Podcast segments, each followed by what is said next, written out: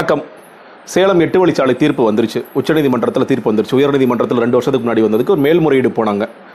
தேசிய நெடுஞ்சாலையும் மற்றவங்களும் போனாங்க. அதே மாதிரி இந்த தரப்பும் வந்து நிறைய பேர் நிலத்தை இழந்தவங்களும் போனாங்க. பாமக கலந்த அன்புமணி ராமதாஸ் போனார். அவரும் ஒரு கேவியட் மனு போட்டிருந்தாரு.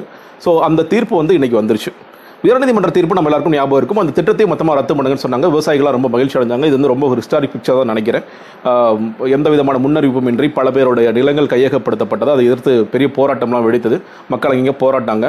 போராட்டங்களை அர அரசாங்கம் சில நேரம் கைது பண்ணாங்க. சில பேர் கண்டிச்சாங்க. இந்த மாதிரிலாம் தொடர்ச்சியாக நடந்துகிட்டே இருந்தது. ஒரு வழியாக கோர்ட்டில் ஒரு தீர்ப்பு வந்து விவசாயிகள் மகிழ்ச்சியாக இருந்தாங்க. குறிப்பாக அந்த ஐந்து மாவட்டங்களை சேர்ந்த விவசாயிகள் மகிழ்ச்சியாக இருந்தாங்க. அதே நேரத்தில் என்வாமெண்டல் ஆக்டிவிஸ்டும் அதாவது இதனால் எவ்வளோ பெரிய சூழியல் பாதிப்பு ஏற்பட போகுது இந்த மலைகளை குடையிறதுனால எவ்வளோ விலங்குகள் பாதிக்கப்பட போகுது நுண்ணுயிர்கள் பாதிக்கப்பட போகுது பறவைகள் பாதிக்கப்பட போகுது அப்படிங்கிறதெல்லாம் வந்து கோர்ட்டு கூட அதெல்லாம் ஒரு விஷயமா சொல்லியிருந்தாங்க. அதாவது இந்த சுற்றுச்சூழல் மதிப்பீடே இல்லாமல் நீங்கள் இப்படி பண்ணுறதெல்லாம் சரியில்லை தவறுன்னு சொல்லிட்டு மொத்தமாக ஸ்ட்ரைக் அவுட் பண்ணியிருந்தாங்க. இன்னைக்கு உச்சநீதிமன்ற தீர்ப்பு வந்தது. இந்த தீர்ப்பு போறதுக்கு முன்னாடி இன்னைக்கு ஊடகங்களை குறிப்பாக சன் டிவில போட்டு ஒரு குழப்ப குழப்பிட்டாங்கன்னு நினைக்கிறேன். இன்னும் சொல்ல சன் டிவியில் அப்படியே தப்பான ஒரு செய்தியை போட்டாங்க. தடை தொடருது. விவசாயிகளுக்கு வெற்றின்னு சொல்லிட்டு மறுபடியும் வந்து சேலத்தில் இருக்க விவசாயிகள்ட்டெல்லாம் பேட்டி எடுத்து அவங்க கண்ணீர் மல்க பேட்டியெல்லாம் கொடுத்து எங்களுக்கு கிடைத்த வெற்றி போராட்டத்துக்கு எடுத்த வெற்றின்னு சொல்லி தேவையில்லாமல் ஊடகம் அவசரப்பட்டு போட்டாங்க அதே மாதிரி சோஷியல் மீடியாலையும் அவசர அவசரமாக ஏதாவது செய்திகள் போடணும்னு சொல்லிட்டு பாதி பேர் இப்படி பாதி பேர் அப்படின்னு சொல்லிட்டு பயங்கர குழப்பம். எதுங்க உண்மையான செய்தி? அதாவது இது வரைக்கும் வந்து செய்திகள் வந்து முன்ன பின்ன இருக்கும். ஆனால் எது உண்மையான செய்திங்கிறதே இன்னைக்கு பெரிய குழப்பமாயிடுச்சுங்கிற அளவுக்கு இன்னைக்கு ஊடகம் ஒரு பெரிய வேலை பண்ணிட்டாங்க தான் நினைக்கிறேன். அதற்கு பிறகு கொஞ்சம் கொஞ்சமாக மாறிட்டே இருந்தது. ச- சமூக ஊடகங்களை பார்க்கும் பொழுது இது விவசாயிகளுக்கு முழு வெற்றிகளில் ஒரு பாதி வெற்றி கிடைச்சிருக்கு பாதி வெற்றி கிடைக்கல அப்படிங்கிற மாதிரி செய்திகள் வந்துட்டு இருந்துச்சு. சரி எதா இருந்தாலும் ஜட்மெண்ட்டை படிச்சு பார்த்துருங்கிறனால அந்த முழு ஜட்மெண்ட்டை படித்த பிறகு நான் இந்த வீடியோ செய்கிறேன் என்ன குறிப்பாக சொல்லியிருக்காங்கன்னு கேட்டிங்கன்னா அதாவது அந்த போகிறதுக்கு முன்னாடி section three A of nineteen fifty six act national highways act அந்த ஆக்ட் என்ன சொல்லுது மட்டும் சொல்கிறேன்னா அது ரொம்ப முக்கியம். அந்த ஆக்ட் படி மத்திய அரசாங்கம் தங்களுக்கு ஒரு பொது தேவைக்கு ஒரு இடம் தேவை. அது வந்து ஒரு ரோடு போடுறதுக்கோ இல்லை பார்ட் ஆஃப் ரோடு போடுறதுக்கோ இடம் தேவைன்னு சொன்னாங்கன்னா அதை வந்து ஒரு கெசட் நோட்டிஃபிகேஷன் கொடுத்துட்டு கெசட்டில் பதிவு பண்ணிட்டு அந்த இடத்த அவங்க கையகப்படுத்தலாம் அப்படிங்கிறது இந்த ஆக்ட் ஓகேயா இதை தான் வந்து உயர்நீதிமன்றம் என்ன சொல்லிட்டாங்கன்னா இந்த ஆக்ட் படி நீங்கள் செஞ்சது தவறு செல்லாது அப்படின்னு சொல்லிட்டு நீங்கள் எந்த விதமான ஒரு சாதாரண ஒரு நோட்டீஸ் மட்டும் சர்வ் பண்ணிவிட்டு நீங்கள் விவசாய இடங்களை எல்லாம் அரசோட இடங்கள்னு வகை மாத்துறீங்க. அந்த வகை மாத்துறது கூடாது அப்படின்னு சொல்லிட்டு அதை ஸ்ட்ரைக் பண்ணி நீங்கள் மறுபடியும் போனஸ்டே ஒப்படைங்கன்னு சொல்லி சொல்லியிருந்தாங்க. அந்த ஒரு ப்ரொவிஷனை உச்சநீதிமன்றம் உறுதிப்படுத்தியிருக்கு. அதாவது இந்த வெற்றின்னு சொன்னாங்க இல்லையா அதுதான். அது என்னென்னா நீங்கள் வகை மாற்றிருக்கீங்க இல்லையா அதெல்லாம் அரசு நிலங்கள் விவசாய நிலங்கள் அரசு நிலங்கள் வகை மாற்றிருக்கீங்கல்ல அது தவறு அப்படி செய்திருக்க கூடாதுன்னு சொல்லிட்டு அதை மறுபடியும் வகை மாற்றி விவசாயிகளிடமே ஒப்- ஒப்படைத்து விடுங்கள் அப்படிங்கிறது தான் ஒரு ஒரே ஒரு சாதகமான அம்சம் விவசாயிகளுக்குன்னு சொல்லுவேன். மற்றபடி இருக்கிற கேள்விகள் ப்ரையர் என்விரான்மெண்டல் கிளியரன்ஸ் அதாவது சுற்றுச்சூழல் மதிப்பீடு தேவையா தேவையில்லையா அப்படின்னு பார்க்கும் பொழுது உச்சநீதிமன்றம் என்ன சொல்கிறாங்கன்னா இந்த நைன்டீன் ஃபிஃப்டி சிக்ஸ் ஆக்டாக இருக்கட்டும் இல்லை இப்போ வரைக்கும் நிலுவையில் இப்போ வரைக்கும் பயனில் இருக்கிற இந்த ரெண்டாயிரத்தி ஆறு இஏஏ நம்ம இஏஏ டுவெண்ட்டி டுவெண்ட்டி பற்றி நிறைய விவாதங்கள்லாம் பண்ணாங்க. இஏஏ டூ தௌசண்ட் சிக்ஸ் தான் இப்போக்கி எனாக்மெண்ட்டில் இருக்குது அந்த சுற்றுச்சூழல் மதிப்பீட்டு அறிக்கையின்படி எந்த ஒரு இடத்துலையுமே நிலம் கையகப்படுத்துவதற்கே நீங்க வந்து என்விரான்மெண்டல் கிளியரன்ஸ் வாங்கணும்னு அவசியம் இல்லை.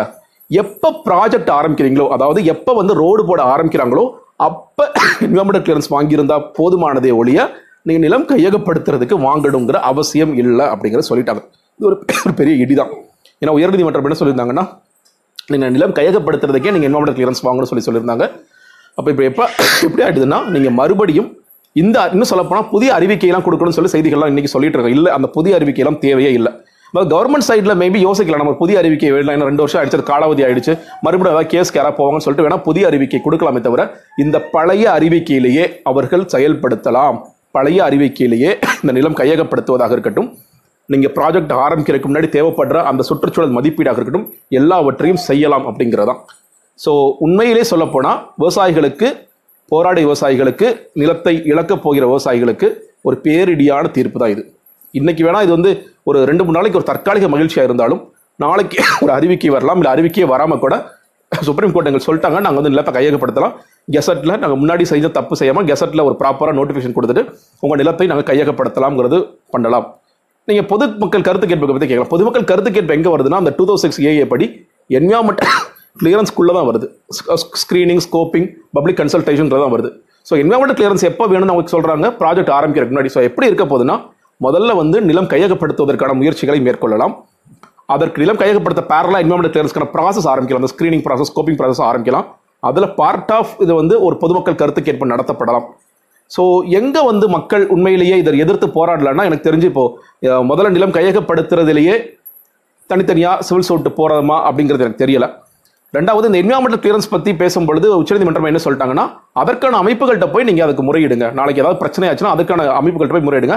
அதை பற்றி நாங்கள் பெருசாக கருத்து சொல்லணும்னு சொல்லி சொல்கிறாங்க உண்மையிலே இந்த என்விரான்மெண்டல் கிளியரன்ஸ்னு ஒன்று அந்த அது இந்த நிலம் கையகப்படுத்துகிற ஒரு சைடு பேரலாக நடந்துகிட்டு இருக்கு இன்னொரு பக்கம் என்விரான்மெண்டல் கிளியரன்ஸ்க்கு அப்ளை பண்ணி அங்கே சுற்றுச்சூழல் அமைச்சகம் வந்து இல்லை இது உண்மையிலேயே நிறையா பாதிக்கப்படுது சுற்றுச்சூழலுக்கு மிகப்பெரிய கேடு விளைவிது அப்படின்னு நினச்சி அவங்க ஸ்டாப் பண்ணாதான் உண்டு நினைக்கிறேன். அதை தாண்டி இது மறுபடியும் கோர்ட்டில் இப்போ சில பேர் சொன்னாங்க ரிவ்யூ பெட்டிஷன் போடலாம் மறுபடியும் கோர்ட்டுக்கு போகலாங்கிறதுலாம் எந்த அளவுக்கு சாதகம் தெரியல.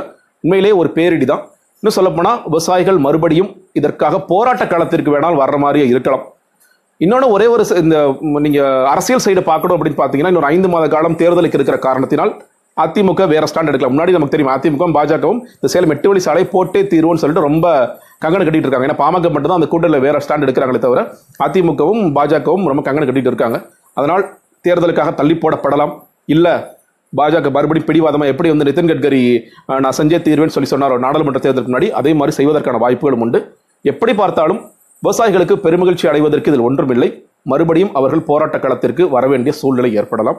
ரொம்ப கஷ்டமாக தான் இருக்குது ஏன்னா எவ்வளோ விவசாயிகள் பாதிக்கும் நம்ம நம்ம வைக்கிற சொல்யூஷன் என்னன்னு கேட்டிங்கன்னா எதெல்லாம் பாதிக்கப்படுறாங்களோ பாதிக்கப்பட்ட விவசாயிகளை விட்டுட்டு இந்த ப்ராஜெக்டை வேறு எப்படி இம்ப்ளிமெண்ட் பண்ணலான்னு பாருங்க. ஏன்னா மொத்தமாக இந்த ப்ராஜெக்டே வந்து ஸ்ட்ரைக் அவுட் பண்ணணுமான்னு கேட்டிங்கன்னா அதில் எனக்கு உடன்பாடு இல்லை. நீ மொத்தமாக இந்த ப்ராஜெக்டே எழுத வேணாம்னு சொல்லி. எங்கெல்லாம் விவசாயிகளுக்கு பாதிப்பு ஏற்படுது? இப்போ இப்போ நம்மளும் ரெண்டு விதமான விவசாயிகளை பார்க்குறோம். ஒருத்தங்க எனக்கு நல்ல காம்பன்சேஷன் கொடுங்க நாங்கள் வாங்கிட்டு போகிறோன்றவங்க இருக்காங்க. எனக்கு வந்து விவசாயத்தில் விருப்பம் இல்லை நான் இவ்வளோ ஏழ்மை நிலைமையில் இருக்கேங்கிறது தெரியும். இன்னொரு பக்கம் நான் செழிப்பாக விவசாயம் பார்த்துட்டு இருக்கேன். என்னோட நிலத்தை பிடுங்காதீங்கடா இப்போ இவங்க போராட்டங்கள் அந்த மாதிரி இருக்காங்க. அப்போ அவர்களுக்கான மாற்று மாற்றம்னு சொல்லும் பொழுது உடனே நீங்கள் வேறு இடத்துல நிலம் கொடுங்க அந்த மாதிரியான இருக்கலாம். இல்லை நாங்கள் அந்த இடத்த விட்டு ப்ராஜெக்ட் அதுக்கேற்ற மாதிரி அலைன் பண்ணுறோங்கிறதா இருக்கலாம். அந்த மாதிரி ஒரு உண்மையாக நேர்மையாக மக்களுக்கான ஒரு ப்ராசஸ் நடத்துனீங்கன்னா ரொம்ப நல்லா இருக்குங்கிறதா என்னுடைய கோரிக்கையாக இருக்கிறது. நன்றி வணக்கம்.